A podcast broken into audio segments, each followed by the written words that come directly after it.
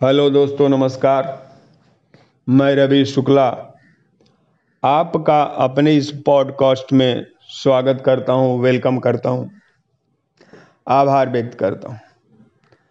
दोस्तों, आज मैं बात करूँगा पॉडकास्ट में एक चीज़ के बारे में कि कैसे हम किसी को बिना पूरा समझे जज कर लेते हैं।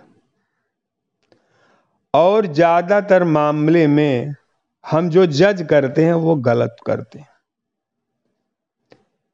कभी किसी को हम उसकी वेशभूषा के हिसाब से जज कर लेते हैं। कभी किसी को उसके शरीर के हिसाब से जज कर लेते हैं। और कभी किसी को उसके बोलने के तौर तरीकों के हिसाब से जज कर लेते हैं। लेकिन ज़्यादातर मामलों में हम जो जज करते हैं, वो गलत जज करते हैं। जैसे मान लीजिए हमने किसी व्यक्ति को देख के जज किया, बढ़िया कपड़ा लपता पहने हैं तो ये कोई बड़ा आदमी होगा।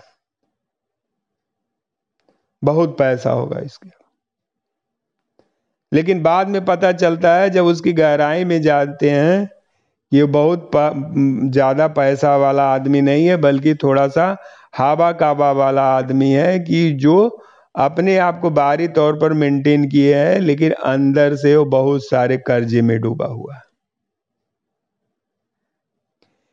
इसी तरह से हम किसी के थोड़ा साधारण कपड़े को देख के जज कर लेते हैं कि बहुत साधारण किस्म का आदमी है, या इसके पास पैसा नहीं है, या ये गरीब है, या जो कुछ भी है। और फिर जब जाके हम पता करते हैं, उसके डीप में जाते हैं पता करता है ये करोड़ों का मालिक है। लेकिन सिंपल ज़िंदगी जी रहा। इसी तरह से हम बहुत लोगों को कभी कोई व्यक्ति किस सिचुएशन में क्या बात कर रहा है, हो सकता है वो किसी टेंशन में रहो तो उसकी बात को देख के हम, बात को सुन के हम जज कर लेते हैं कि बहुत ही वैसा आदमी है।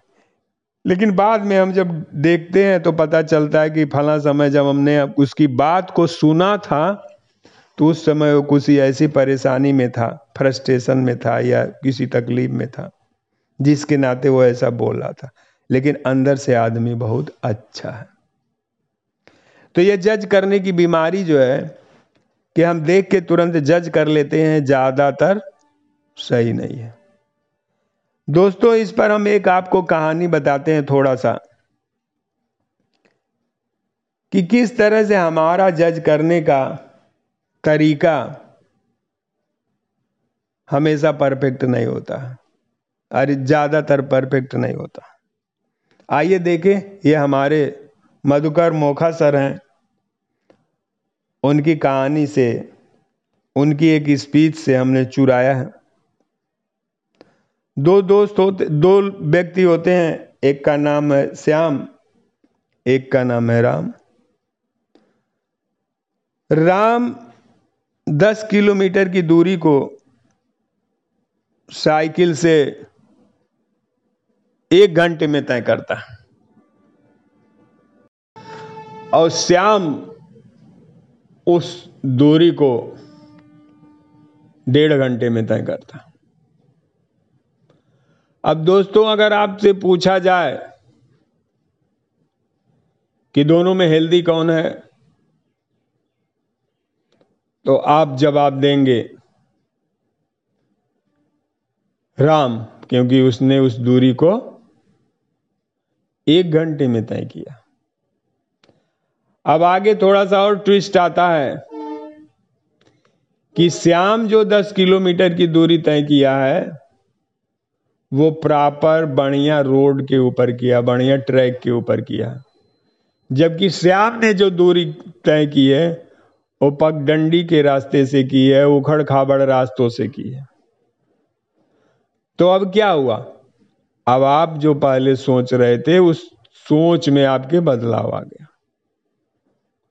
कि इस हिसाब से तो श्याम ज़्यादा हेल्दी है, क्योंकि उसने जो है उखड़ खाबड़ या ऐसे रास्ते पर जो है, दस किलोमीटर की दूरी को जो बहुत ही बीहड़ रास्ता था, उससे उसने तय किया।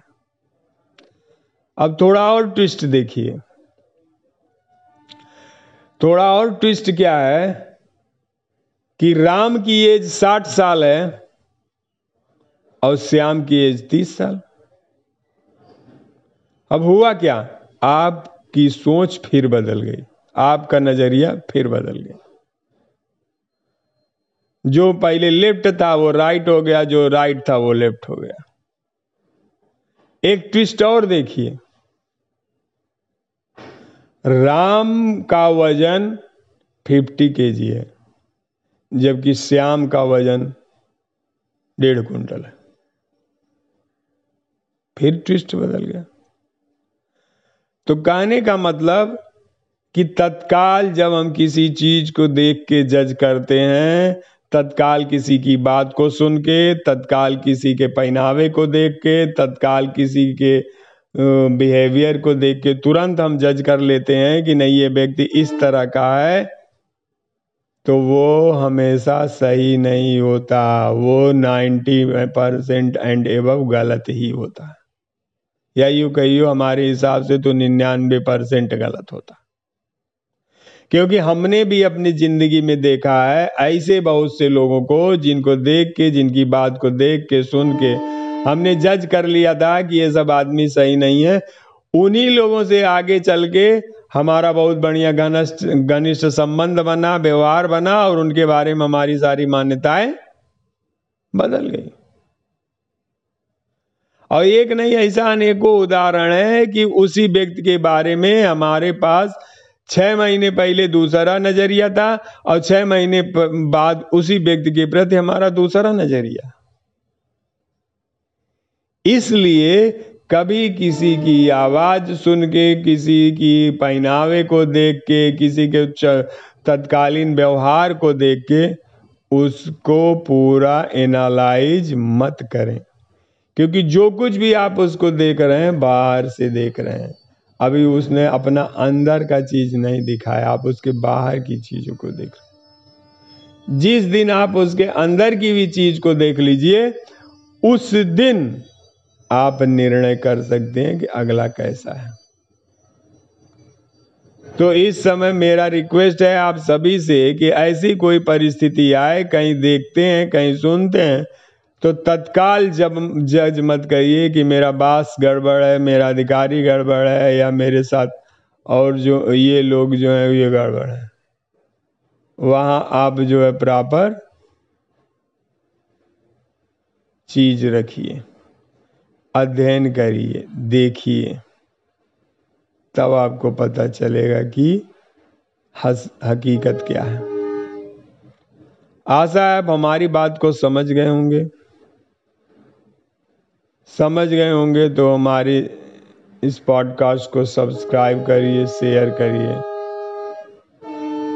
ठीक। Thank you thank you thank you